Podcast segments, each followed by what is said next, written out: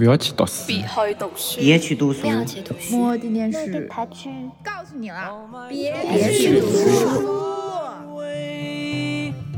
Now it looks as though they're here to stay. Oh, I believe in yesterday. Suddenly. 大家好，欢迎来到本期的别去读书，我是你们的 Explorer 小孙。大家好，我是妃子。嗯，好，本期的别去读书呢，也是小岛与我的第三期。前两期的节目嘉宾都是我在台湾认识的朋友，其中也包括小马。但是今天介绍他的小岛与我的故事的是我的硕士同门师弟。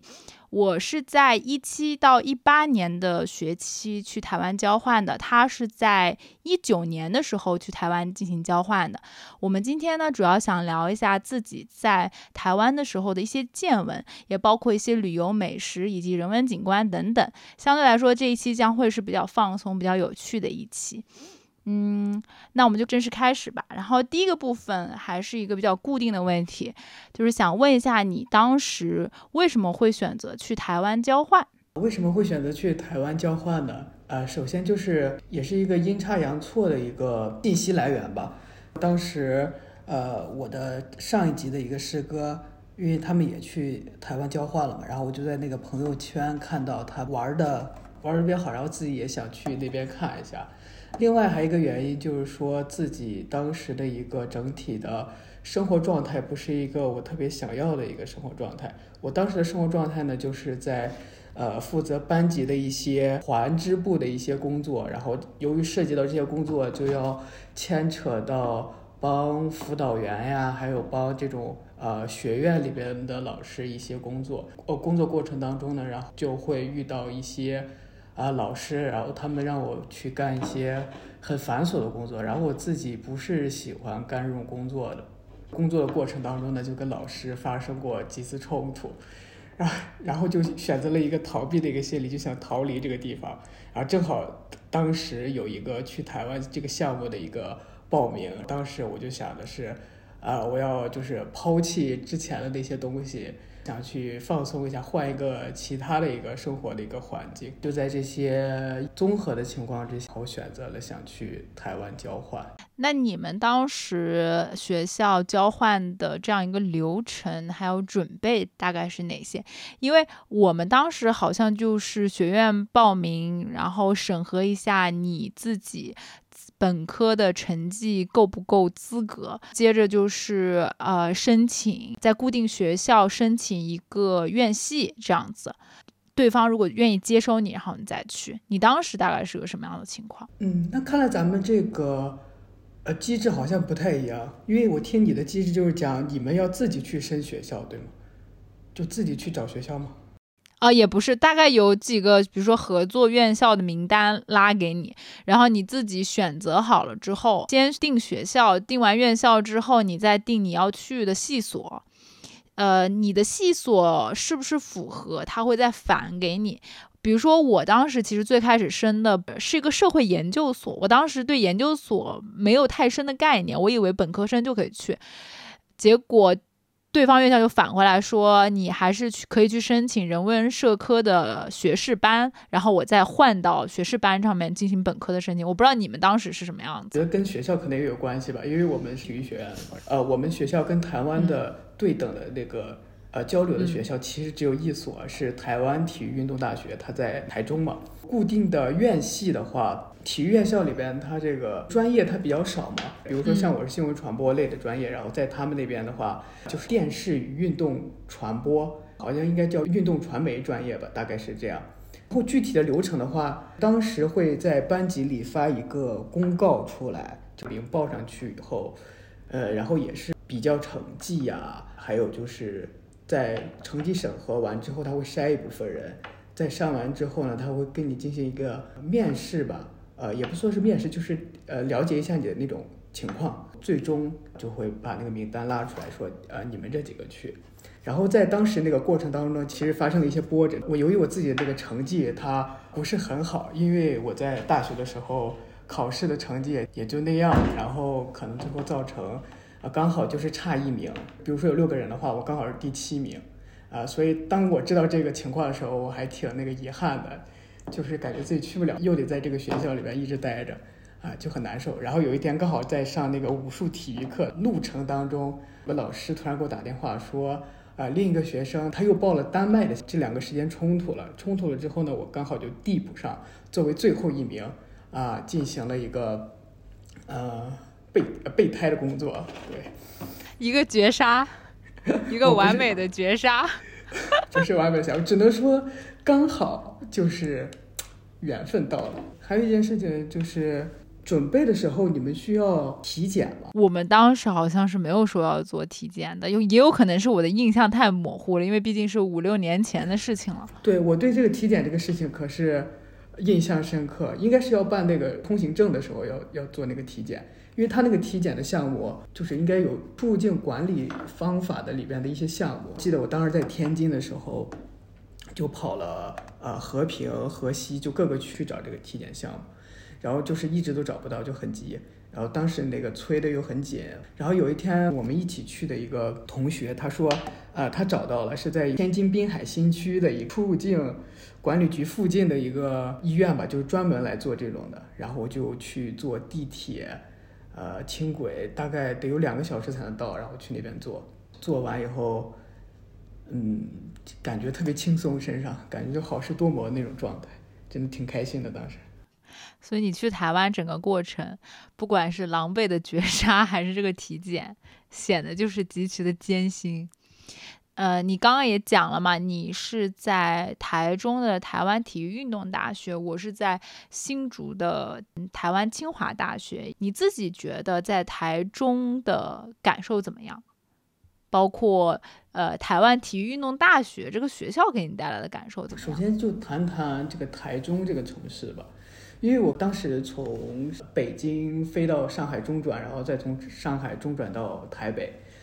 呃，下台北的时候，我感觉那个机场还是蛮好的，就但是从台北到台中要坐那种呃大巴车嘛，到了台中以后，那个台中给我的第一眼的感觉，它其实是蛮荒凉的。刚进城市的时候，没有什么特别高的那种建筑，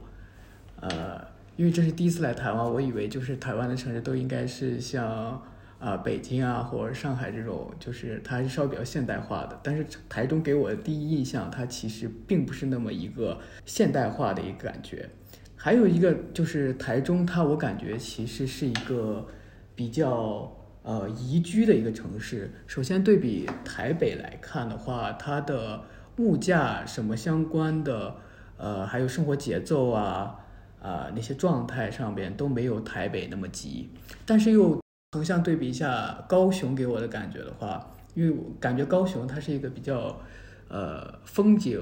比较好、比较小资的，一种其是在高雄的那些景点上边，呃，就那种靠海的那种波光粼粼的感觉。台中的话就感觉比较土一点，就是台中的那些海啊什么的，它其实都没有那么好看。嗯，我当时去台中，应该就是学校组织交换生一块去台中的一个美术馆，应该是台湾当地比较大的一个美术馆。我知道那个台中国立美术馆是吗？对，就是新竹，其实是台北，呃，附近类似于有点像一个卫星城市的感觉，所以他到台北，我们也是坐大巴，只要一个小时。然后新竹有点类似于硅谷，它是一个。高新的技术开发区，所以台湾清华大学、台湾交通大学两个工科类院校，也就是在新竹。我跟你的感觉是一样的，就是尤其是在台湾城地铁的时候，还火车的时候，你会明显感觉到他们那个基础设施上面没有。大陆的很多一线城市那么发达，就是它也有，比如说它轻轨也有，轨道交通什么也都有，包括台北啊什么的，它各种线路也很通畅。但是它感觉就像是已经发达过了，然后显得特别的旧，就是又先进但又很陈旧的那种感觉。那就是有点像北京一号线的感觉。对我当时第一次到北京坐一号线的时候，就八通那一块，你就感觉就在跟台北一模一样。就特别的老，特别的旧，因为他们地铁修得很早。然后新竹除了是高新技术的那种开发区那种感觉之外呢，它还有一个很大的特点就是风特别的大，就是新竹的风非常的大。然后新竹也被称为美食荒漠，因为按道理来说，好像台湾南部那边台中啊、高雄那块好吃的东西很多，但新竹被称为美食荒漠。然后我们再聊回到就是在台湾学校的这个问题，你当时不管是本科还是呃在台湾交换，都是体育院校嘛？我们有时候师门也开玩笑说 说你是体育生，因为你本人也是梅西的球迷，也是现在也是利物浦球迷了啊。对。然后，那你来跟我们分享一下你在两所体育院校吧，你的感受，尤其是在台湾体育运动大学。我之前真的在你提之前，我没有听说过这个学校啊。具体上在两所学校之间的一个异同点吧，从这上面来看，嗯，首先相同点来看。两所学校都有一个共同的特质，就是像那个脱口秀演员嘛，呃，童墨南他讲过他在北体的一个上学的一个经历，就是说全校几乎只有一座教学楼，然后其他都是场馆。嗯，然后我在天体还有这个台体这两个学校也是给我这样的感觉，就是他们的那个教学楼普遍都是只有一栋，然后其他的都是一些运动设施的一个项目。说到不同点的话，我感觉在台体它这个。呃，学校整体来说没有那么封闭，它没有那个隔墙来围挡它。呃，比如说像我教学楼旁边甚至没有一个门，教学楼外边就是一个街道孔子庙，然后就任何人都可以在这里穿过来穿过去的。还有呃，它的一些场馆设施，像那个曲棍球场，呃，实际上边上就是台中的一条小吃街，然后就感觉很比较 open 的。还有一个不同点就是说。呃，我感觉里边的人也不太一样。相相较而言，就是说台湾体育运动大学它里面的学生可能有来自很多不同国家还有国族身份的人在里边，比如说有很多泰国的学生，还有很多。呃，印尼的学生，还有很多香港的学生，就东南亚这一片这一片的学生比较多。但在天体的话，我只能感受到不同省份的学生，而且这些省份的学生以山东山河四省居多。对，来报一下山河四省是哪四省？那当然是山东、山西、河南、河北了。感觉这个学校它的这个区位跟它的这个生源还是不是很一样的。另外还有一个重要的不同点，就是课程的设置上面，就是每个学校由于自己它所在的区位，还有所在自己的一个这个地域的这个经济文化政治这方面的关系，它所离的射程很不一样。尤其是体育院校，体育肯定跟奥林匹克直接很相关，而奥林匹克又是体育运动，又是一个国家的身份象征的一个很重要的一个方面。因此，在台体的。我们这个运船的学习过程当中，有很多关于台湾自己的奥林匹克史的一些学习，尤其是他这个一些羽毛球啊，啊，就他们自己比较强的一些项目，就没有听说过的那一些，然后就会学到这种很多嗯很偏门的一些运动常识啊，就这种奥林匹克知识之类的。除了就羽毛球，你还能现在想到的他们比较擅长的运动项目到底？是什么让你觉得那么偏门？呃，他们有时候很喜欢在那个呃操场上玩那种，那叫什么球？马球吗？还是什么东西？就是类似于高尔夫球，但没有高尔夫球那么高级，也是在应该是英国的一种运动吧。板球还是什么东西？也是往那个洞，也是一步一步往前走的那个东西。嗯，我还这里还想插一句，就是你自己作为一个在天津。这个足球氛围相对来说比较浓厚的一个城市上大学，然后你自己也是很喜欢足球，你自己觉得台湾那边的足球氛围怎么样？台湾足球氛围可以说是毫无氛围，就是说足球荒漠，真的，这台湾人很多自己都说足球荒漠，因为他们平常的集体运动的项目基本上是两大块，第一块是呃棒球，呃棒球垒球，呃他们玩的比较多。呃，他们从小到大就有种棒球垒球队这种，啊，第二个就是篮球，篮球的话他们玩的也比较多。至于足球的话，我听说过一个观点是，当时我的那个搞转播的一个老师，然后他就跟我讲为什么呃台湾的足球运动没有发展起来。他说在呃，台湾人眼里足球是一个高贵的运动，就是相当于呃比较贵族的一个运动。至于原因，他也没有说太清楚。但我觉得可能是不是因为台湾这个地方，它它这个面积不大，然后足球场又需要比较大的一个资源，所以就可能。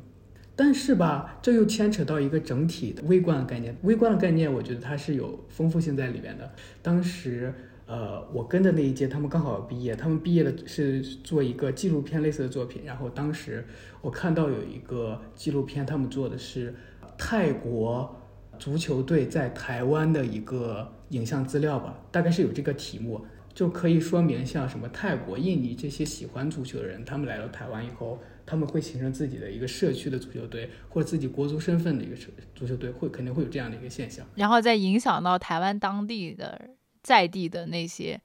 可能原本足球文化没有那么感兴趣的。不过你刚刚讲到说足球是种贵族运动，我还是觉得蛮新奇的，因为如果我们从不管是南美还是欧洲足球的缘起来讲，都感觉它是一个更偏大众化的，甚至是更偏底层人民进行的一种运动项目。而且，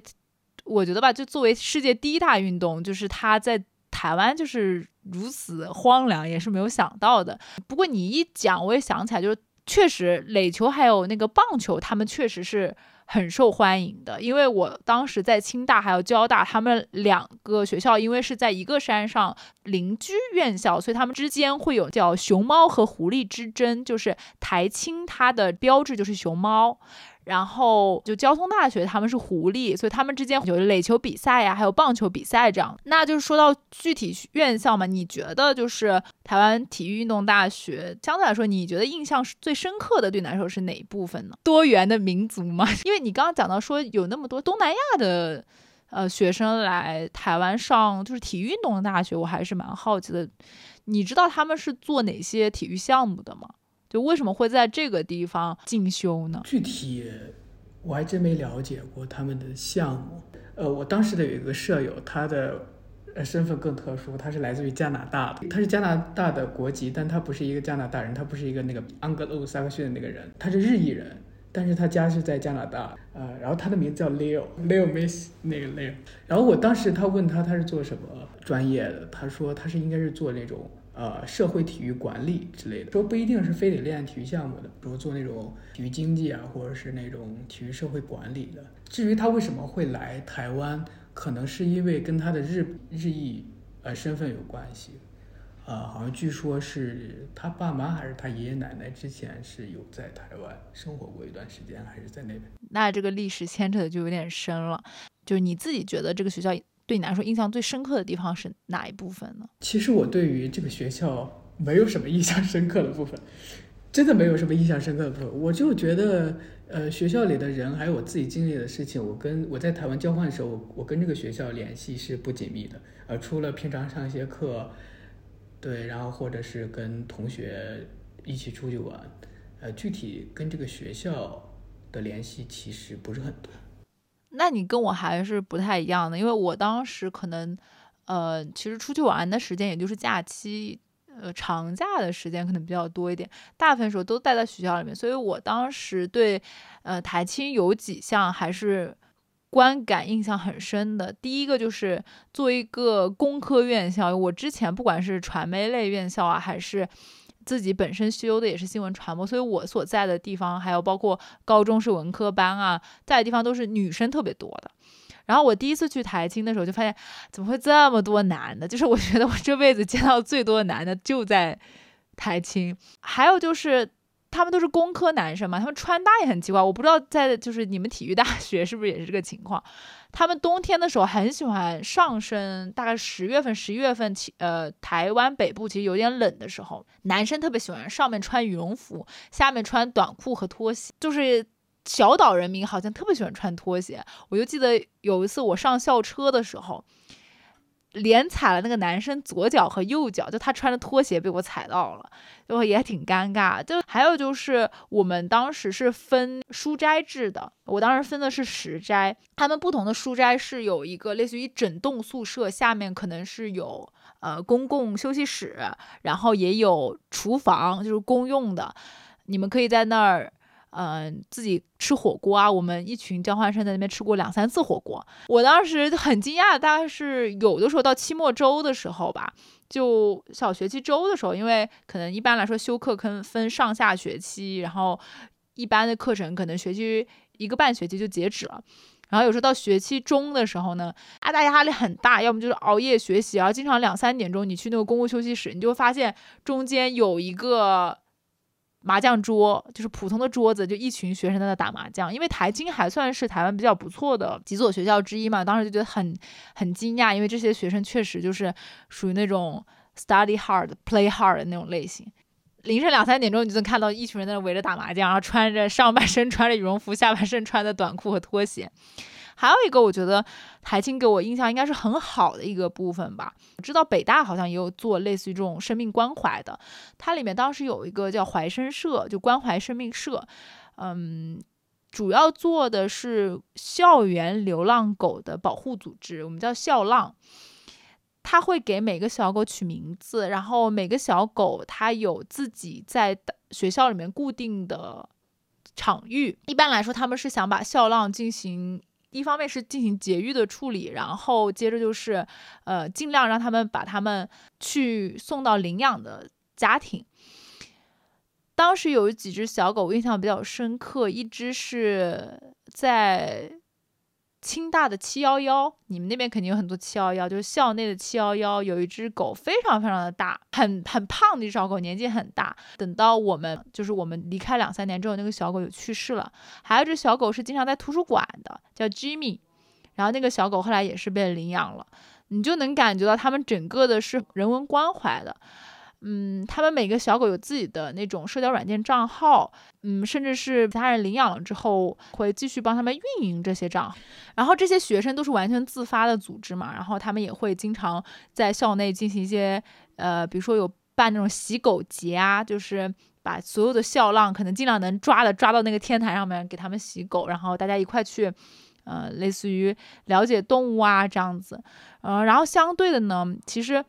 当时也发现，就是小狗有一部分是在校内会受到虐待的，就比如说你经常能观察到有些校浪啊，它的尾巴可能是秃的，或者是毛没有了，或者是有伤疤这样子，实际上就是因为可能在校内也会发现一些虐狗事件。就总的来讲吧，包括他们那个校园流浪组织有几只小狗，嗯，可能是专门聚集在女生宿舍那一块的。叫麦芽，然后他们这种小狗呢，是在女生单独回宿舍的时候，这些小狗会跟着他们进到女生宿舍，就是类似于有种保驾护航的感觉。对，所以当时我在清大的时候就撸了很多狗，因为我本身也很喜欢小狗，然后跟他们也有合照啊这样子。所以，嗯，这个我觉得是清大真的做的非常非常好的一个方面吧。对照一下你讲的话，你刚才说清大有很多就是那种学习的。场景是吗？对照一下这个台体大，可以说是不学无术，就没有人学习啊。然后我那个，我记得最后考试的时候，我还我甚至还在呃复习了一下。然后他们听说我在复习这个事情后，他们都在嘲笑我说有什么好复习的。甚至在考试那天，我那考了一门叫运动心理学，那有一门我修了一门那个课程，当时是约定好像是九点半左右考试吧。然后那个老师十点半才来的，就整体来说，台体大这个不论是台体大还是天体吧，我感觉还是跟整体的这个学校的风格还有生源的这个学习状况吧有关。其实是没那么多学习的。比如说我之前在台体大图书馆的时候，我甚至我是从台湾才开始在台湾交换的时候才开始看书的，就是看那种书在。就有节奏的看书的，因为确实是有时候一个人待着无聊，我就去他们那个图书馆，真的是一层里边几乎也就两三个人吧。然后你刚刚讲的就是台体大就不怎么念书，我就想到，我不知道你那边事情是不是台青上课的时候是可以吃饭的啊？对对对，是可以的。那可以吃饭，应该是因为他们的课程设置的原因，导致课程的节奏非常非常的挤，尤其是嗯。中间的课程，比如说上午十点钟开始的课程，它可能会呃两个小时或者三个小时，它可能要到下午一点钟才能结束，或者是下午十二点半才能结束。然后你紧接着可能一点又要开始课程，所以它会占据你的吃饭时间。不同的学院呢，它应该是有自己的餐厅。然后我们当时呃在人文社科院的时候，他是我记得上非虚构写作的时候特别特别，我印象特别特别深刻，就是你上课上着课间休息，然后同学就从呃可能地下的。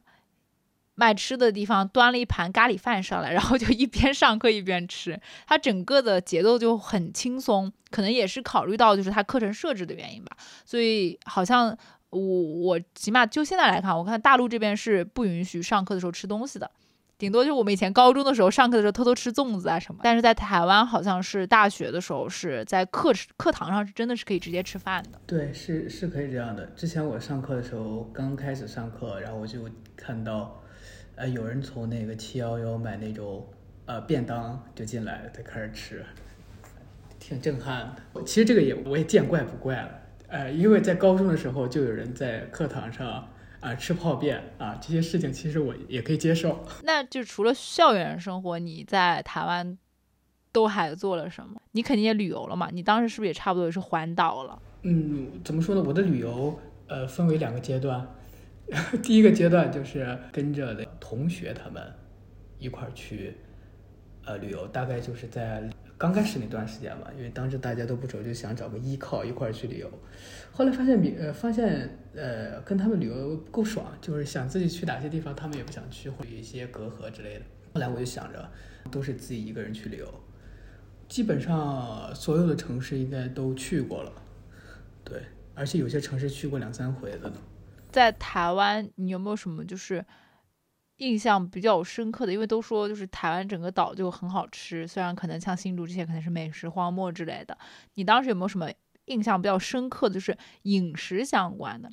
因为我当时可能在学校居多嘛，然后我这个人吃东西其实有点点重复性，就我不太会尝试新的东西，所以我当时在台青每天早上吃的就是《周杰伦歌》里面那个蛋饼，每天早上就吃那个。一份蛋饼加一份鸡块，然后加一份红茶。茶呢，一般就被就是清大学生，包括台湾当地的很多人，就说它是那种就是吃了之后很容易拉的那种红茶。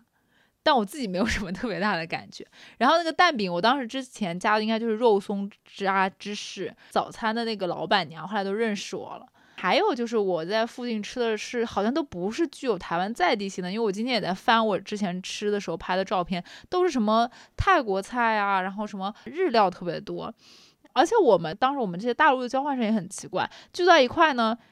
吃的是麻辣烫，就吃了很多次麻辣烫，吃的就是那个。清大附近的一家台湾在地人开的那种四川麻辣烫，那种好像台湾在地的美食小吃，我就吃了蚵仔煎、卤肉饭，还有大肠包小肠。我在去之前对大肠包小肠是有很高很高的期待的，但是我应该是踩雷了，就没有吃到特别好吃的大肠包小肠。如果我要再去的话，可能会再去好好尝试一下。大肠包小肠。然后我的话，我跟你一样，我早餐也一般就是蛋饼加红茶。但你刚才说那个红茶会窜，确实不一定。但是红茶它利尿啊，这个我很有发言权。因为有一次我和一个同学，他去他家，然后点了一大毫升的红茶，上了好多次厕所。还有你说的那个，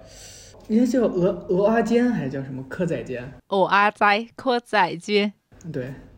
哦哇在对，当时我是对这个抱有特别大的期待啊，因为之前看过那个什么《转角遇到爱》就是那个电视剧啊，对，就是某位罗姓艺人，咱不多说。然后，呃，他主演的那个电视剧，我就对那个东西很有那个有那个感觉。当时，然后去吃了以后，也就发现也就那样，对，也没有特别好吃，就很多都是滤镜。然后要提到。很好的一个食物的话，首先我要说一个呃卤肉饭，这家卤肉饭就在我的宿舍边上。但这家卤肉饭的老板他是有故事的。推荐的这家卤肉饭叫什么名？他没他没有招牌，他就在那有一个布，就写了一个周字。对，应该就叫周氏卤肉饭吧。他应该就在台中区的台湾体育运动大学边上，大家可以有幸可以去看一下。对，呃，这家老板呢就比较传奇，他应该是当时是。他是一个深蓝人，就是深蓝，大家都明白，懂得都懂。然后他当时就就两岸开始交流之后，他就去天津还是在山西了，忘了，就是在北方城市来做。小时候肯定吃过那两岸咖啡，啊，他是当时做这个的。后来大家也知道两岸咖啡它不景气了，然后就很很多的很多店都关门了嘛，然后他就回来了。在这个北方开店的过程当中，他就是认识了一个贵州的姑娘，然后因为贵州都吃辣嘛，所以就造成了他家的卤肉饭有一个别样的生态，就是他家那个卤肉饭里边本身就比平常的卤肉饭要辣，因为我们都知道那个台湾的卤肉饭它有时候会偏甜一点，有的地方。对，然后它的卤肉饭本来就偏辣，然后在它卤肉饭边上会放一个辣椒酱，真的是贵州的那种辣椒酱，很辣。然后我是怎么发现那家店子的？有一天，然后我就去了，去了以后，呃，他的那个老板娘见我说话的口音跟那边不太像，然后就问我是不是大陆来的，我我说是。然后自从知道这个事情之后，那个大陆老板娘对我就关爱有加，因为他们每次那个卤肉饭，我记得就应该是四十台一小碗的话，就只有一点点吧。我如果按照正常食量吃的话，我应该能吃三碗。然后他每次知道我这个习性之后呢，他就是我掏一碗的钱，然后每次都能吃两碗半的这种感觉。对，啊，然后有时候他每每大概半个月或者一个月的时候，他就会在搞那种家庭聚餐的时候，都会叫上我，都会做一些呃贵州的一些菜，就比较辣的那些肉啊什么的，就一大盘的那种，就有点像那种就装装那个盘的那个感觉，就有点像东北的那种戳子肉，你知道吧？然后每个月都去他那儿改善生活。你总共也就待了一百来天，就待了三四个月的时间，然后每隔一段时间还去吃贵州的那个，跟我们这些在那边天天吃麻辣烫和火锅的人也差不了多少。没有，那我还吃过其他很多东西。高雄的雪花冰，呃，我觉得可以称之为这个世界上我最喜欢吃的冰类的就是甜品，因为我本身不是很喜欢吃这种甜品。呃，我唯一能吃得下去的就是麦当劳的麦旋风，还有另一个就是这个台湾的雪花冰。当就是它这个雪花冰之前我听说过，但我觉得没有什么。但是那天不知道怎么了，然后到它以后，感觉它那个冰好软啊，然后真的很好吃。我就一个人吃了三桶。你有没有什么就是特殊的地方？它是那种一大碗的那种刨冰，然后或者牛奶冰，是这种吗？呃，不是那种刨冰，它就是很软的那个嘛，就是我也不知道怎么描述，就是。就是它比一般冰淇淋软，但它又不是刨冰，就是我也不知道它怎么做成的，反正我也后来再也没吃过。那你当时在台湾吃便利店多吗？我当时有的时候还经常去，因为七幺幺其实在台湾就有点像全家在上海那种感觉，就是它是遍布的，包括它的这种便利店的职能，就是也比呃大陆地区便利店的职能要。多很多，比如说是你如果要打车的话，也是可以叫便利店的人，就七幺幺的人帮你叫打车的。反正我好像当时一八年的时候是这样子。还有就是我们每个月的那种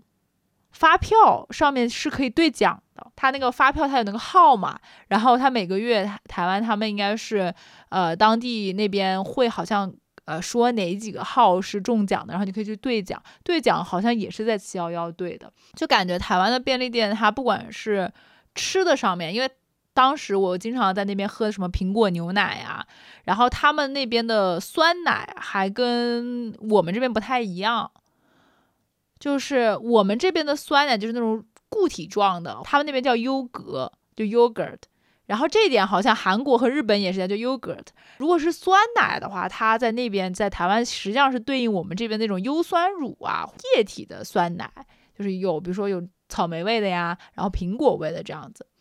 然后我当时记得印象特别深刻的一点就是七幺幺，呃在清大好像还承担快递的职能，就有点类似于那种菜鸟裹裹的感觉。就是你比如说要拿快递的话，尤其在清大内部，你可以就是去七幺幺领。当时还有有一个发生在七幺幺的事，我觉得很有意思，因为那个时候其实台湾是可以用支付宝进行扫码支付了，我。当时跟台湾在地的一个学生一块去七幺幺买东西，我就排队排在他前面。然后付款的时候呢，我就没有拿现金，支付宝扫了一下，然后他看到了。后来呢，我们就一块吃火锅。吃完火锅之后，不是大家要算钱吗？要摊钱，就几个交换生和两个在地的学生一块。交换生摊钱的时候，就是微信直接转账嘛。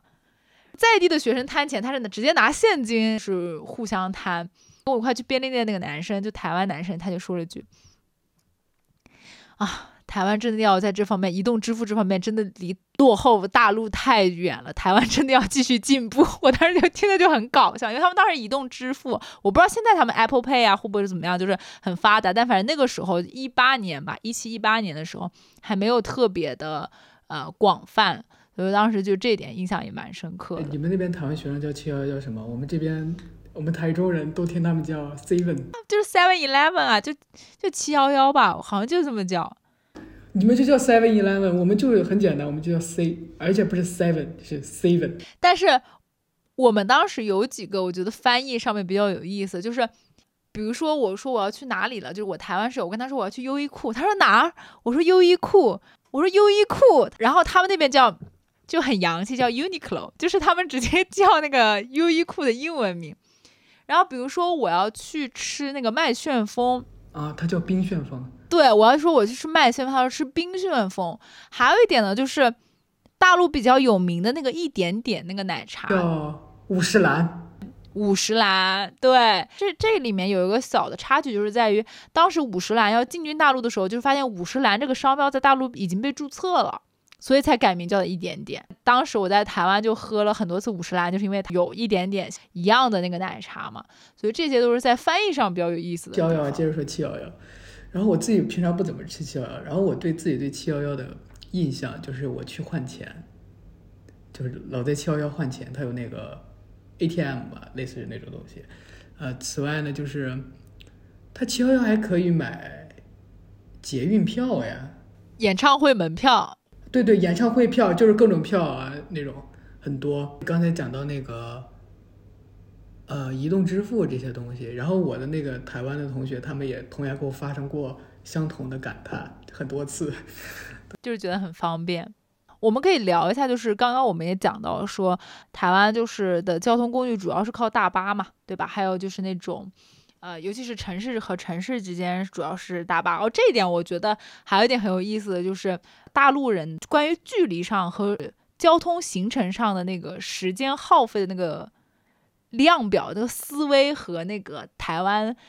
当地的人不太一样。怎么说？因为我们当时在新竹嘛，当时有一个班上的有个同学，他是高雄人，那可能有一段的距离吧。他当时就在那班级里面，大概就讲了讲自己觉得就是离家特别特别的远，然后就是回 家的整个路程非常的曲折，耗费的时间很长。他当时就是声音似乎都有一点哽咽，大概意思就是说就很难，就是经常回去看爸爸妈妈，然后看家里人。其实我能明白他心里那个，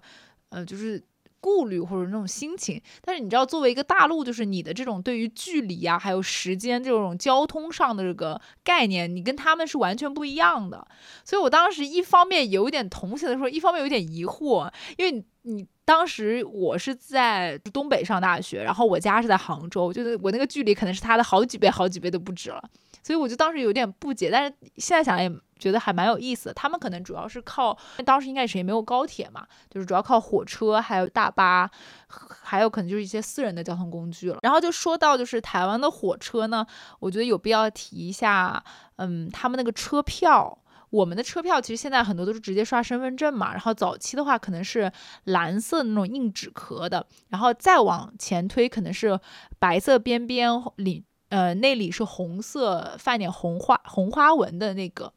纸质车票，呃，但是台湾它的纸车票呢，我不知道大家有没有看过那个《初恋》电视剧里面，男主和女主第一次见面的时候，呃，日本他们那个车票就是小小的一块，有点像卡片一样的。当时那个男主少年时期把那个当成女主。的书签的那个样式，就是台湾他们车票的样式。他们之间站点的距离也很近，就是站跟站之间可能是要顾及到不同的区县，还有小地方的，嗯，这种交通来往嘛。所以他们站点和站点之间也没有大家，比如说像大陆这种城市之间的很很长的这种距离。然后最有意思的是，我们当时要离开台湾的时候，实际上是马上进入到考研那个阶段，然后要升学嘛。我当时同去的一个好朋友，他临时去了一下火车站，他去干嘛呢？他去买了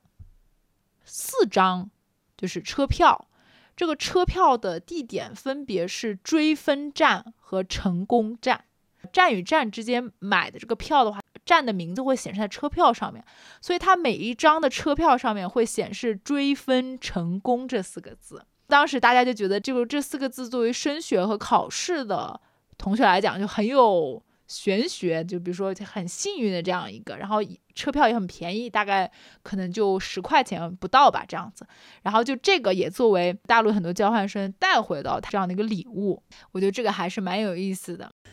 你刚才说车票这个追分成功，这个我确实没有注意到。呃，你说那个台湾车票像那个小小的那个卡片，我也注意到了嘛。前两天去北京那个叫什么地方来着？我去潘家园的时候，就看到有一个人有一个收集册，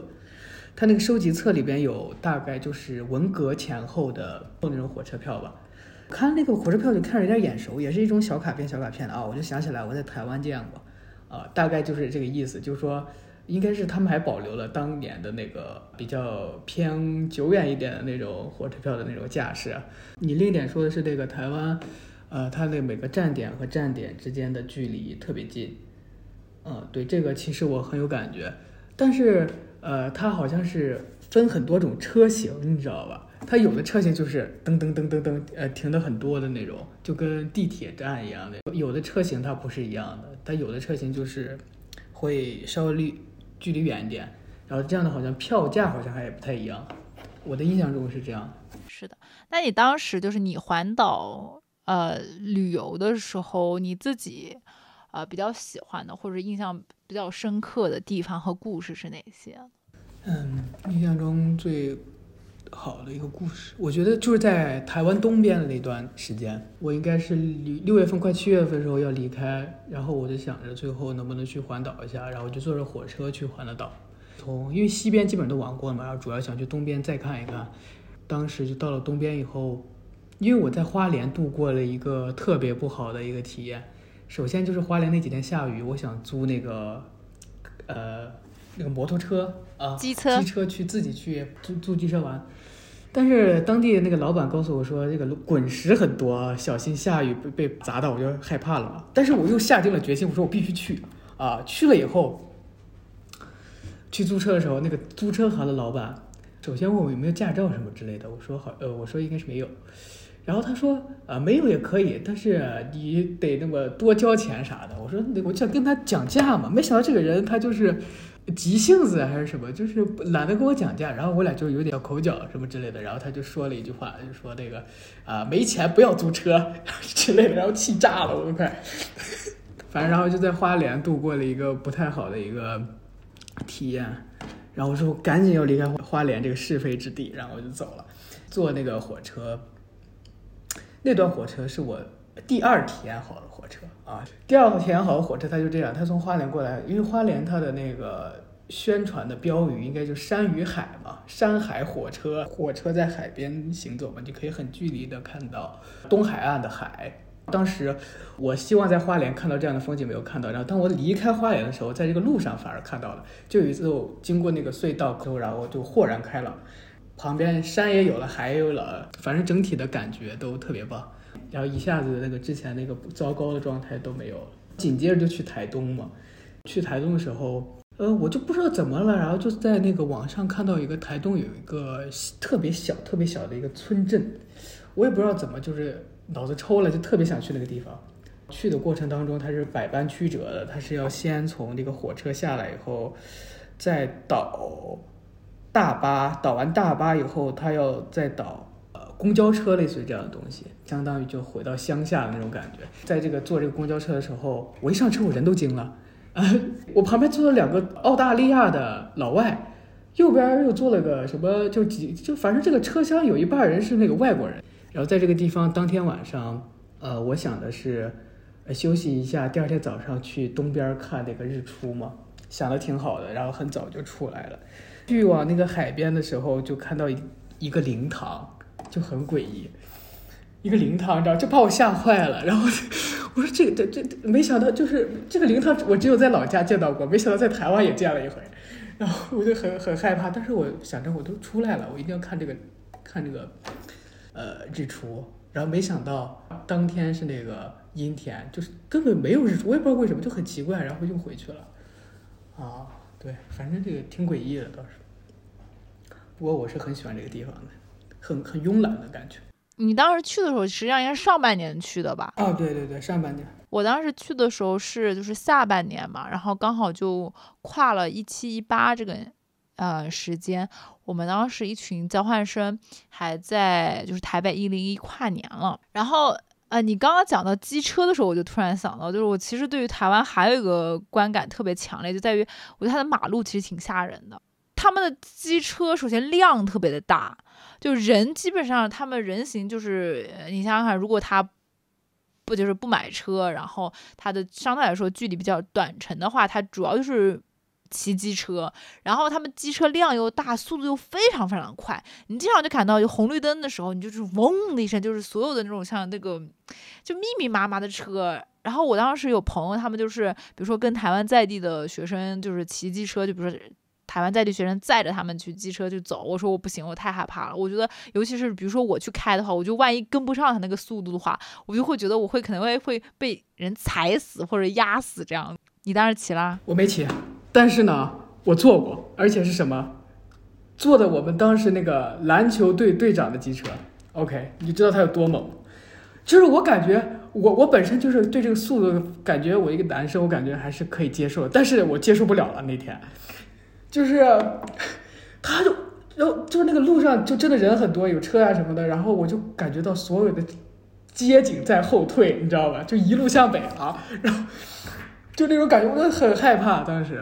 真的，对他就是属于那样的。然后当时我们就是在一零一跨年的时候，也是就是不是机车，但是人很多。然后一零一他们那时候就是台湾，我记得那个时候是在台北有很多的活动，然后是呃不需要门票的，就是演唱会啊。我记得那时候有卢广仲啊，然后韦礼安啊，反正就当时台湾在地的一些艺人吧。那我当时记得印象最深刻的是什么呢？就一零一他们当时跨年五四三二一，然后就一零一他们就不同层的那个就是。迸发出就是好多层次那种烟花，然后烟花歘，然后大家互相说新年快乐。我后面有一个男生用台湾腔说了一句，所有的烟花散尽之后，来了一句说：“啊，好虚无啊！”我是。人生在最早的时候，就是因为我这段时间，我经常也跟分享，我说感觉人生很虚无。但是我最早听到就说人从嘴巴里面说出虚无这个词，就是从年轻人说出来，是就是那个时候。然后我就一下就明白了，就为什么我以前跨年的时候，啊，那个东西进过去了之后，你会感觉到特别的空，不知道那个感觉该用什么形容。然后那时候第一年，就是人生第一次，有一个人在啊，所有的烟花散尽，然后在一份祥和喜悦的氛围里面。有个人在我背后说一句说好虚无，我就觉得他描述了我多年以来在每年春节联欢晚会那个烟花放完之后那个感觉到底是什么啊？你说的这个这个感觉，我其实经常有。我感觉我从小到大都有一这个这个感觉，就是我特别有时候不喜欢呃集体活动，但又很喜欢集体活动。就是喜欢集体活动就喜欢凑热闹，但不喜欢集体活动。的原因就是因为每次集体活活动之后就会感受到虚无。当年小我也不知道这个虚无这个词怎么说。说这个台北这幺零幺大厦，当时我也去了吧。我当时去这个幺零幺的时候，我自己一个人去的，去到那个顶层，不只是就是室内的顶层，就是室外它好像还有一个就是很顶。然后我们叫那个幺零幺，它是那种以蓝色、蓝白色就是为主要装饰的一个那个那个东西吧。然后去了以后。我发现到了它那个顶上以后，它它晚上就是因为可能台湾整体的气候它是雾气比较重嘛，然后我上去以后，它那个雾气就在我周围，然后旁边是蓝白色那个灯，就感觉自己像进入了什么妖魔鬼怪的那个塔塔尖儿一样。呃，此外就是我从台湾幺零幺下来以后，走到附近一家应该是卖日料的一家小店，那那个小巷子，然后从这个小巷子里边。就刚好就是两巷子中间，你往远处看就是幺零幺。那会儿我是刚从上面下来，又从这个视角去看到幺零幺，就感觉整体的状态还是不一样的。那边特别亮，但是那个小巷里面确确实特别黑。但是在那个视角看幺零幺，确实是一个比较，我觉得就是另一番景象。你这个让我想到，我之前有一次，嗯，跟朋友约在望京见面。然后我当时应该下地铁的时候走岔了，是一个北京冬天的晚上，然后就走岔了之后呢，那个导航也不知道怎么回事，它导的确实是对，但它导的很惊险。我在黑天下面就是在立交桥下面就跑，然后都没有人，在那个视角你就看望京 SOHO 那个特别特别闪耀那个大厦，你就会觉得自己像一个蝼蚁一样。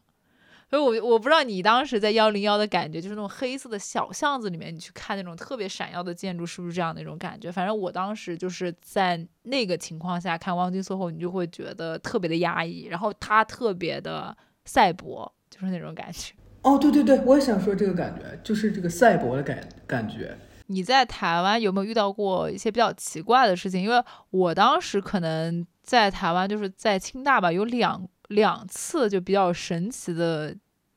际遇。第一次，我觉得是我觉得人生比较美好的一个事情吧，就是我当时在大的时候，有一天从图书馆去宿舍去吃饭的路上，碰到了一个老爷爷，应该七八十岁了，然后就。背很佝偻，拉着一个很沉重的那种背包，然后用行李箱那种方式去拉。然后他确实下面也是有行李箱那个滚轮在那边，我就看他拉的特别费劲。然后我就犹豫了一下，因为我想就是去吃饭或者是再回图书馆，然后我就犹豫一下。但我看他拉的实在太费劲了，我就一路把他拉到了他的那个办公室，然后我才知道他是当时清大返聘的一个教授。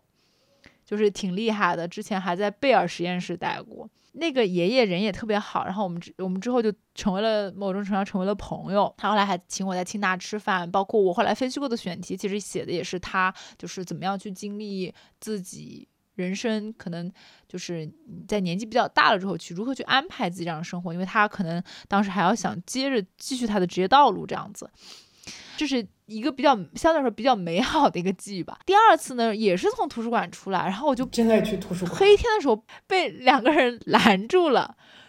是一个一男一女，然后有一个男的应该是韩国人吧，女的，然后就问我说：“你相信上帝吗？嗯，你认为上帝是男的还是女的？”然后我虽然不信基督，那我当时觉得可能就是上帝是男的，那当然有个歌什么 God is a girl 这样子，然后他就开始跟我就是说嘛，他就觉得你就是上帝是呃女的，然后我后来就是去查了一下嘛，就他这个其实是某种程度上好像是韩国一个邪教组织吧，类似那种叫做安商红教，然后我的朝鲜族朋友好像也跟我科普了这个事情。我当时是怎么解决这个事情的？我跟他 说，我相信一花一世界，一叶一菩提。他不是问我信不信宗教，因为我想说，我确实不信。但是你要说，嗯，就是因为家里的氛围的原因，比如说我外婆她可能是。我姥奶她可能是信佛教的，那我可能自然而然，你比如说我不可能说更偏向基督教这边，对吧？那我肯定更信佛教。我当时就只能说，我说我还是信佛教的，就是说更偏向佛教，然后我就走了。但当时确实你就会发现，你经常在路上能碰到一些就很奇怪的人嘛。呃，就是包括刚刚提到那个爷爷，他就跟我说过，说清大经常有那种两个外国的学生，然后这两个外国的学生呢，也不是当也不是清大在籍的学生，他其实是两个外国人，每天在就是学校里面晃啊什么的。然后后来那个爷爷就跟我讲说，是为什么他俩就是经常看到就是啊叫他就 Mr. Chan，Mr. Chan，为什么找他呢？因为他发他就知道他是一个独居的老教授，他们是教会里面的人，就是是基督教的人，但是。爷爷呢？他是一个，你想想，他是个学物理出身的，然后是一个理工科的，他的肯定是就是更相信科学的唯物主义者，坚定的唯物主义者。OK，所以他根本就不信这些东西。然后这两个人呢，就盯上，觉得他是一个嗯独独居的老年人，他就觉得你可能很更需要关怀，更需要家庭，需要这种社区的氛围，所以他就一直在劝说。这个爷爷去这个教会，所以你就能感觉到，就说在清大的这种校园，或者在台湾这种校园里面，他的这种宣传吧，就是各种的教义或者是想法的宣传，不管是政治上面的、宗教上面的、文化上面的，就很多样。然后你确实能碰到很多种，然后你有很多种渠道去了解这样子。然后你说的这个宗教，其实我也有一个这样的机遇，就是台湾的高校里边，他可能。每周固定一天，那些教会的人会来学校门口发饭，对，就会有发饭。然后那天我就去了，我去接受施舍了，对，然后我就查了一下那个饭，然后后来就跟那个人攀谈嘛，天，因为我本身对任何事情都当时是保持一个比较开放的一个状态，然后我就去跟他聊聊啊聊啊聊啊聊，然后他就让我有一天去他们的那一个活动吧，算是。我不知道这个活动他还要那个什么，去了以后让我接受洗礼，但是在接受洗礼之前，先吃饭嘛，吃那个就去他们那个活动吃饭，应该也是教会的一个什么，然后就突然来了一个老太太，那个老太太长得很邪，很邪气，当时特别害怕。然后那个那老太太也不说话，然后突然很慈眉善目的，平常跟她聊天那大哥突然就说：“哎，咱们开始那个诵读什么之类的圣经之类的东西吧。”然后就吃饭之前要诵读，OK，那诵读就诵读吧。然后诵读了，然后就开始吃饭。吃完饭，然后突然他让我要不要接受洗礼。当时我的心情可以说是五味复杂，就是，呃，一方面，哎呀，有点抹不开面子；另一方面呢，就是说，呃，还是就是有点欲拒还迎那个感觉，就想看看去到底是那个到底是个怎么个洗，你知道吧？然后抱着这样的心态，就是在这种挥洒了三四次之后，他说 OK，那我去，然后洗一下也无所谓，然后我就去洗了。当时去了以后，就是他让你去到他们那个，他不是一个大的教堂，它相当于一个某个人一个家里边那种东西。他就让我进到他们那个浴室，你别说那个浴室还挺大的。进那个浴室之后，就让我把身上衣服都脱掉，他就让我穿那一身绿色的，类似于就是他们那种教衣吧还是什么，然后穿上去以后，然后他们就进来，进来以后，然后。他们就提前把那个水放好，进去穿着衣服下去，然后全身都湿透了，然后 OK，我受洗了，就这样。这是什么？这证明你你是现在就是上帝的孩子，你现在是信仰了基督教，是这个意思吗？他们可能这么认为吧，但我不这么认为。非常解构的一种生活方式，我只能讲。关键是我当时我自己内心其实是有有一定的小信仰的啊，因为我本身在我高高一之前，我就我已经成为佛家的。俗家弟子，我还有自己的法号。你的法号是悟飞，悟悟空的悟，飞飞机的飞，悟飞飞子，悟飞。你真的叫悟飞？你不是蒙我的？我真的，我不骗你，我不我不诓你，真的。那你跟孙悟空是一个辈分的吗？就是算佛家弟子里面就悟什么悟什么？对，当时他我刚好就轮到那个法号，就刚好就是那个悟什么辈悟什么辈儿的，一般那个法号就悟什么。把自己的最后一个名字，所以你当时就相当于是你本身是一个佛家的还俗弟子，然后你在台湾接受了基督教的洗礼啊！对，我都有点不想承认你是我师弟，但我是坚定的唯物主义者，好吗？你是真的很乱套哎！所以你就不管是成为就是佛家的还俗弟子，还是说你接受基督教的洗礼，你这个本质上是为了探索嘛，体验？对对，在这个基督教这个事情上是这样的，但是。当时初三升高一那段时间，去那个庙里住了大概半个多月的时间。那段时间，因为我觉得那个老和尚跟我讲的真的蛮智慧的，我真的很想跟他继续探讨。因为这就牵扯到他给我讲的这个问题，刚好又是记忆的问题。我现在才明白，你知道吧？就感觉很多事情都是联系在一起的。最近不也在研究这个媒介记忆吗？当时那个老和尚跟我讲的就是这个阿赖耶是佛家的一个用语，就说人的前世啊，什么后生啊，其实它都存在于你这个脑中有一个东西叫做阿莱耶识的一个东西。这就是你为什么会看到某些东西的时候，某些人、某些事物、某个场景的时候，会有一种似曾相识或者在梦中感觉过的感觉，就是说它可能储存在你的前世当中啊。当然，这不是宣传宗教哈，这是进行一个文化的一个传播交流。对，那你除此之外呢？我之前还听你说过，就说你当时在台湾险些深入这个传销组织，我都不知道你一天到晚在台湾到底是干些什么东西。不是说险些加入传销集团，我是已经进入传销集团的内部了。我当时就应该做一个那个什么新闻调查，我跟你讲，真的是这么好的一个选题。呃，具体是怎么认识的呢？就是我在那个有成书店看书呢，然后就有一个人跟我过来搭讪，他说：“哎呀，你看的什么书啊，什么什么的。”然后就开始恭维我。但是人一接受恭维吧，他就理应的放下了戒备。然后我就跟他聊，聊聊了以后呢，我就他就跟我讲，我们有一个什么活动呀，类之类的东西，一起做饭呀，还是一起呃做这个章鱼烧。哎，要不就是一起去什么酒会啊？啊，我就欣然答应了。我觉得他可能是想跟我一起交流交流吧，觉得我是一个大陆来的，就是可能会有一些不同的体验，也是一种交朋友的心态嘛。然后我就去了。前两次感觉都还蛮好的，他们叫我去做章鱼烧，然后去什么 KTV 之类的。但是我在当中发现了一些端倪，当时感觉到一丝不舒服。这个不舒服就是感觉他们就是很抠，很抠，就感觉不是很有钱。我你说你邀请我来，你怎么也得让我不掏一次钱吧？那每次都让我掏钱，就是 A 一下。我说这个有点太抠了，当时就有点心生不满，就这种心生不满引起了我的一些怀疑。然后在这个怀疑的基础之上，有一次他们叫我去参观他们公司，这一下我就知道了，这个不是一般的公司啊。尤其是这个第一次去他们公司的时候，他给我介绍他们这个产品如何如何的好，然后说他们都在用，都在用。哦，我说挺好的，怪不得你皮肤也挺不错的啊，什么之类的。然后恭维了一下他。然后第二次去的时候，是他们刚好去进行一个奖励大会呀，还是那种学习大会，类似于那样东西。然后我就看到那个墙上挂满了那种成功学呀，这让我坚定了我的想法，这不是一个好东西。然后我就。我尽量跟他们免除这个这个联系，然后突然有一天他又来找我了。他说：“你是天津的是吧？然后什么的，然后让我去帮他们代理这个天津的公司的产品，让我做天津的总经理。”哎呀，这下我就明白，给你画饼了。嗯，对，开始给我画饼了。我说啊，不要不要不要不要，再也没跟他们联系过。然后可笑的事情就是在。去年过年的时候，他还要还继续跟我讲这个事情。我当时都回来好几年了吧，然后他还给我突然讲这个事情，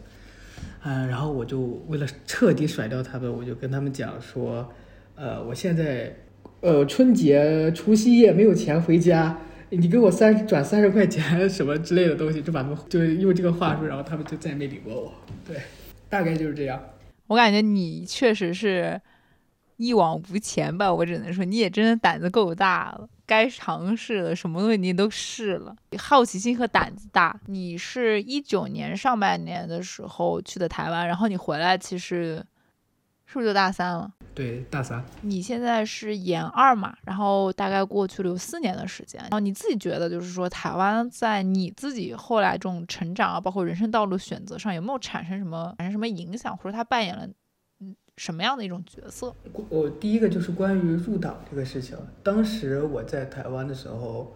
呃，刚好就是要确定入党分子，就是这种预备党员的这样的东西。当时我心里就是很很徘徊，我说要不要入党了？因为因为当时那个名额基本上我是确定的话就是我的，因为我已经做了一年多的工作了在那边。然后我就问当时我那个老师。那个老师他其实也没对我说你要不要去入，他就跟我讲就是遵循自己的选择。如果你不明白一些东西的话，还是就是保持一个继续 open 的一个状态吧。然后我当时就跟把这个想法告诉了我的辅导员，然后我的辅导员再也没有找过我开会，然后就被就是 就就没有被发展。对，回想一下的现在那个，如果我当时是被发展的，然后我可能就会接着走保研这条路吧，不会考到那么好的学校了就。就无法与我们相见了。哎，是，这算是一个间接性的影响吧。然后第二点，这个影响就是我当时说想不要去读研究生这个问题，也问那个老师了。然后那个老师说，是台湾在地的老师吗？对对对，台湾在地的老师。然后发现他们那边对什么读研究生什么的也感觉不是特别感冒，不像咱们这边。具体对我人生的四年这个影响。没有，我觉得没有什么，就是真的说可以直接影响到我的人或事情，因为我整体还是抱着一个放松、呃散心啊以及快乐的一个状态去台湾的。呃，受到影响的话，可能就是给我充了一下电吧，让我觉得就是可能会有更多的一个开放性嘛。然后从台湾回来以后，我就彻底的辞去了那些学校上的一些。事情，然后就开始进入我的那个 创业生涯，这段就不说了。现在的话，他可能呃回想起来的话，它就像是一个棱镜或者是一个后视镜的一个概念。为什么用这个概念来讲呢？就觉得我们开车的时候都会在看后视镜，看左边右边的人到底是怎么样，然后再回想台湾的时候，其实也是这个在看后视镜的过程。它不是说你非得在无限的去想象，或者说是去想要回到再回到过去，它只是为了有事没事去，呃，就像一种习惯一样，开车的习惯一样，去看后视镜一样，去辅佐你未来的这个路径，让你往下走的路会更好、更有安全一样的那种感觉。就是你去回看过去的那段时间，会对你现在有什么一些帮助之类的。对用一幅画面来描述台湾的话，你大概会想起什么样的画面？你问这个问题的时候，我脑子里闪出很多画面，然后最印象深刻的画面，为什么就老是感觉就是那一场我在宿舍看球的那个画面，呃，就是巴萨利被利物浦逆转四比零那一场，当时我在床上看的，然后我下来之后就遇到一只断了尾巴的猫在我们宿舍那个垃圾桶那儿乱翻，就很映射我当时的心情。嗯，但你现在是利物浦球迷了，所以你就不用太难过。对。哦，具体的画面的话，街道上的招牌，就是招牌它是竖着的，五颜六色的，时候就晚上还有那种霓虹灯的那种感觉。它不是像大陆那边是横着的嘛，它是竖着。然后底下的人就是骑机车的啊，什么人都有那种，大概就是一个这样的画面，就是有种烟火气比较浓厚。然后除此之外呢，你也大概准备了一两组问题吧。嗯，因为是你提出来的，所以由你来讲一下，你为什么会想着就是提这个问题，以及我们可以聊一下，就是说关于这个问题的所谓的答案。最近在研究这方面的问题，然后今天也是我在找这个硬盘嘛，然后我就在想，就这种把这些去过台湾的照片、视频，呃，数字化到一个硬盘里边。如果当有一天这些储存台湾记忆的这些媒介，它由于一些不可抗力消失了以后，你会有一种呃什么样的感觉？会不会感觉到你的回忆它是模糊了的吗？我跟你一样嘛，就是我们今天在聊这个之前，你是看了一下你当时储存在台湾拍的照片的那个硬盘，我是去看了一下我的网盘，然后我当时有很多照片上传在网盘上面的。我的朋友，尤其是我的发小、初中、高中同学，一直都说我是个记忆力很好的人，就是尤其是对于人事的记忆力是极好的。我基本上现在可能在大马路上碰到我一个初中或者高中同学，甚至小学同学，我都能立马认出来，就即便很多年没见。我一直也觉得自己是个记忆力很好的人，嗯，包括很多瞬间、很多事情的细节也会记得很清楚。但是这一两年，我强烈的感知到，我就发现，我反而是成年之后，十九岁之后的很多的事情，我其实记得没那么牢了。不管是大学本科的时候一些事情，还是嗯研究生阶段的一些很多的细节，其实我都记不太清了。然后今天翻看台湾的这些照片的时候，我还挺惊讶的，因为你比如说我。让我回想我初中、高中的任何的那个空间的场景，我是基本上那个画面能能立马浮现的。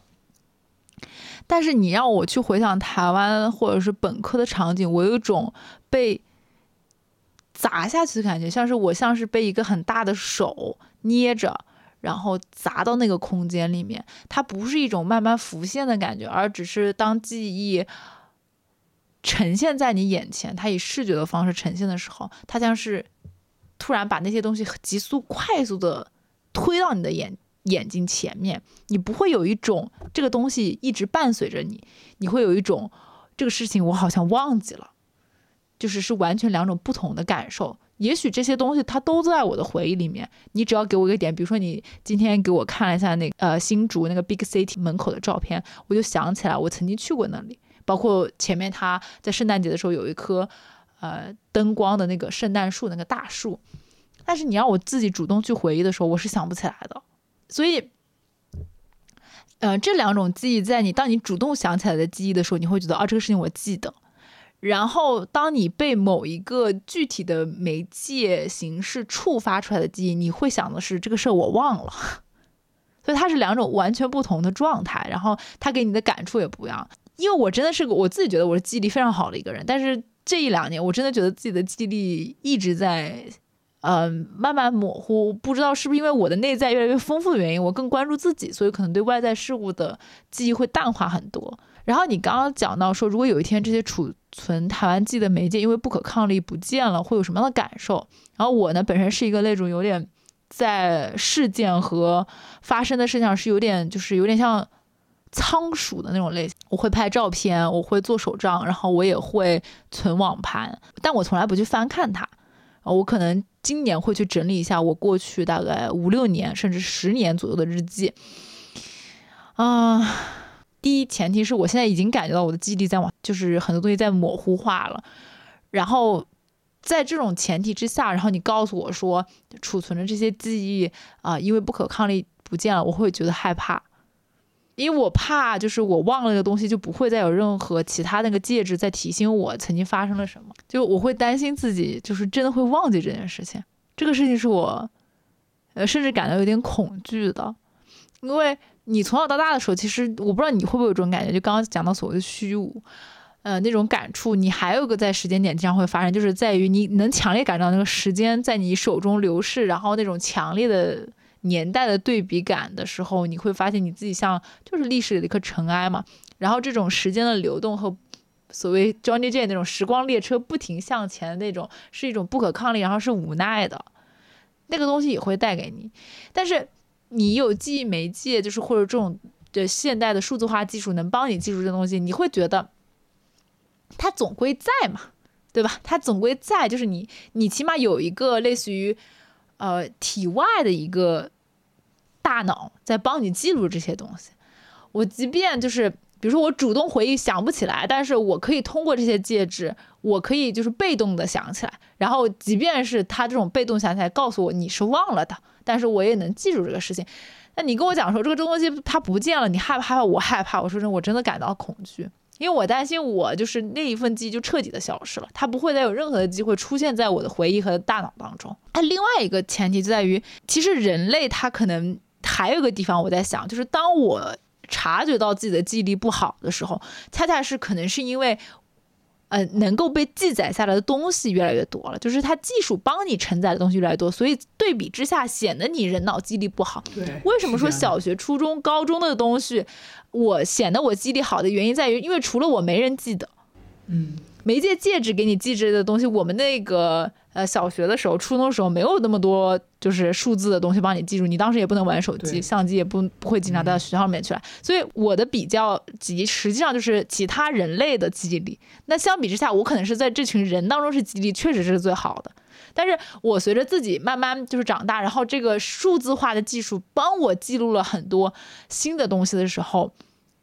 我我再去比较的时候，我会。把我的大脑的记忆力和什么比？那就只能和这些电子产品把我记录的东西比。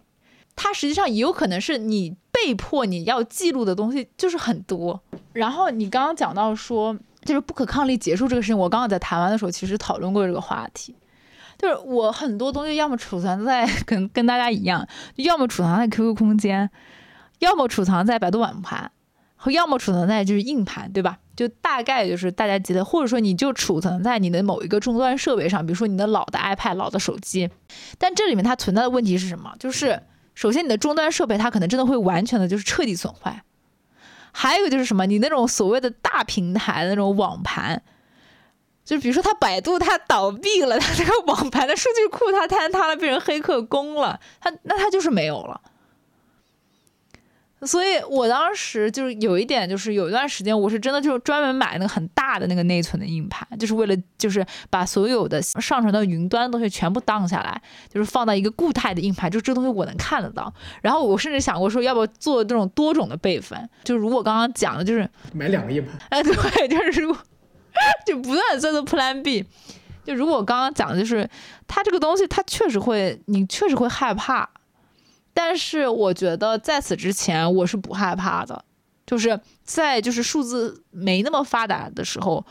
我是不害怕的。也不知道到底是我年纪，但我现在年纪也没多大呀，我其实也才二十多岁，没有到那种感时悲秋的带有那种特性的那个年龄阶段。其实遗忘的焦虑好像人从一开始就有，就像你刚才说的，但是由于这个数字媒介的这个发展，它好像强化了我们这种焦虑的这个。这个强化了这个焦虑的情感，因为它可供、可以被记录的可能性变得越来越容易，反而就是我们感觉我们自己需要去记忆了。然后反而最终就造成了这种普遍型的记忆焦虑。而且大家确实很害怕忘记。然后在讲我就是感到害怕的时候，我其实后来在想，就是人就可能或许我们应该相信我们自己就天然和自然这个大脑。首先，你的信息储备就是你的大脑所能运转和承载的记忆量可能就那么就是那么些。那你要相信大脑它以以作为一个就是就是神秘的高阶的这种这种智能的呃生物吧，就我们现在可能就是跟这些电子产品可能某种上也是差不多硅基生什么碳基生物，对吧？硅基生物是变形金刚，对，硅基生物是变形金刚，我们是碳基生物。硅基生物的电子产品啊，这些终端设备之类的，那你跟他们相比，可能你要相信他的你的潜意识的那个后台，你未被开发的那个大脑黑箱，它一定能够帮你筛选到它的所谓的打双引号的算法机制，一定非常智能的帮你筛选到那些不需要记的东西。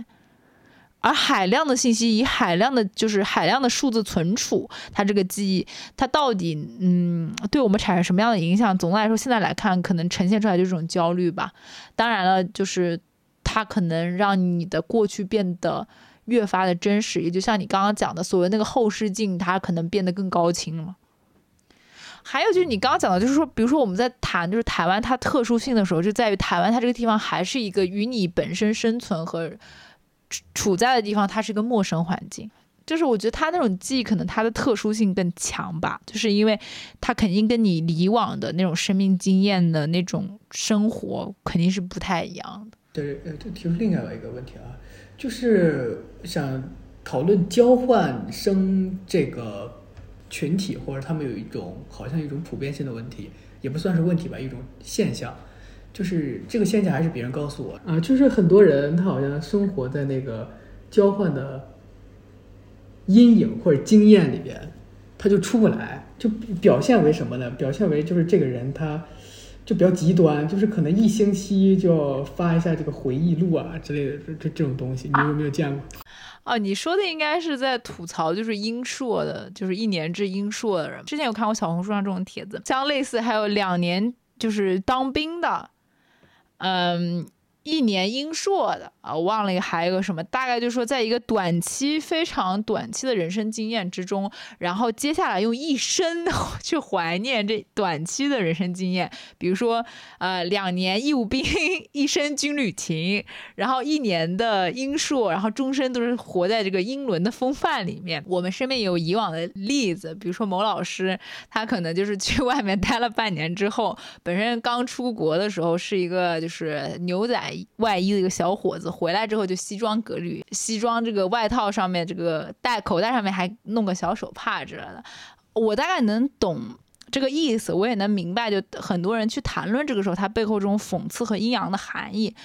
嗯，这背后一个很大逻辑在于，人认为就是值得深究和怀念的东西，一定是长时间的。你背后的逻辑就是这个嘛？就是你觉得就是所有的就是啊，任何深厚的或值得怀念一定是长时间的，我不觉得是这样子。呃，这个其实非常的傲慢。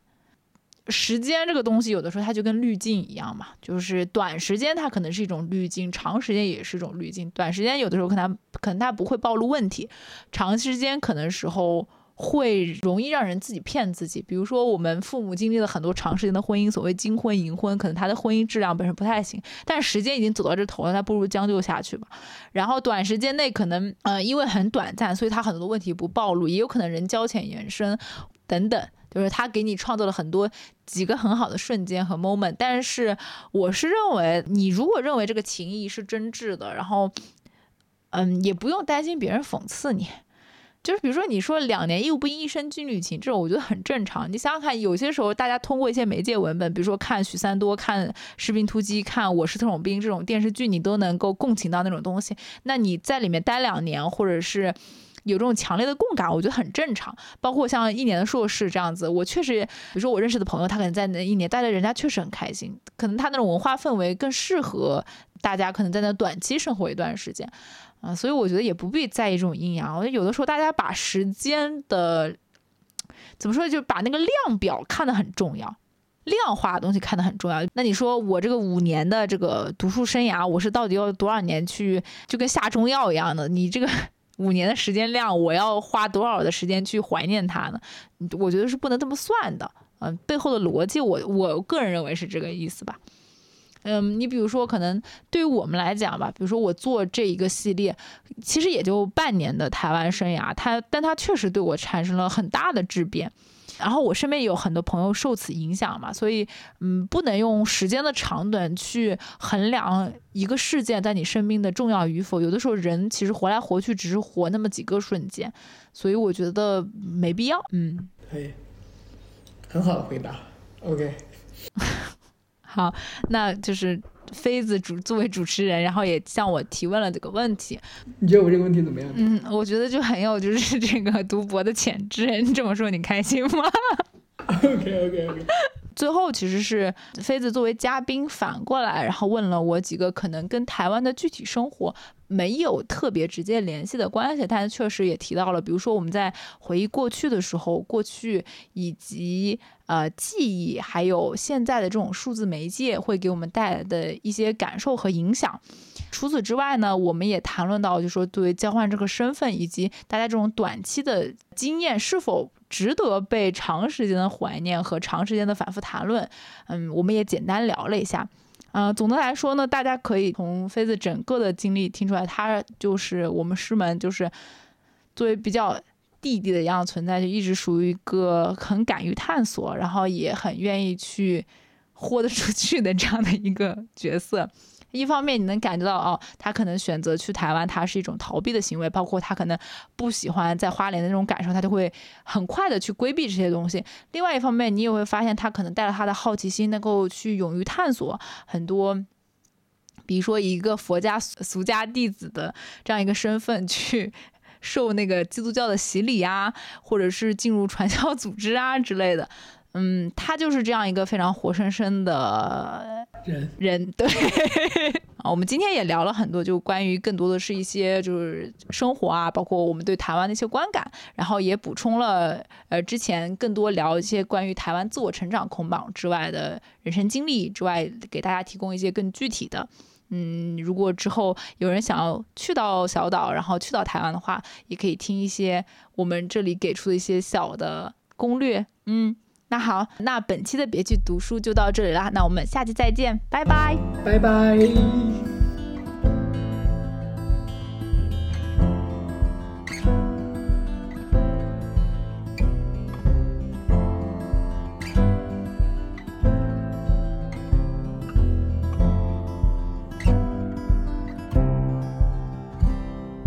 Look of life, the birds are out again. Change upon the wind. The color of the sky and the sound of the rain coming down, down, down.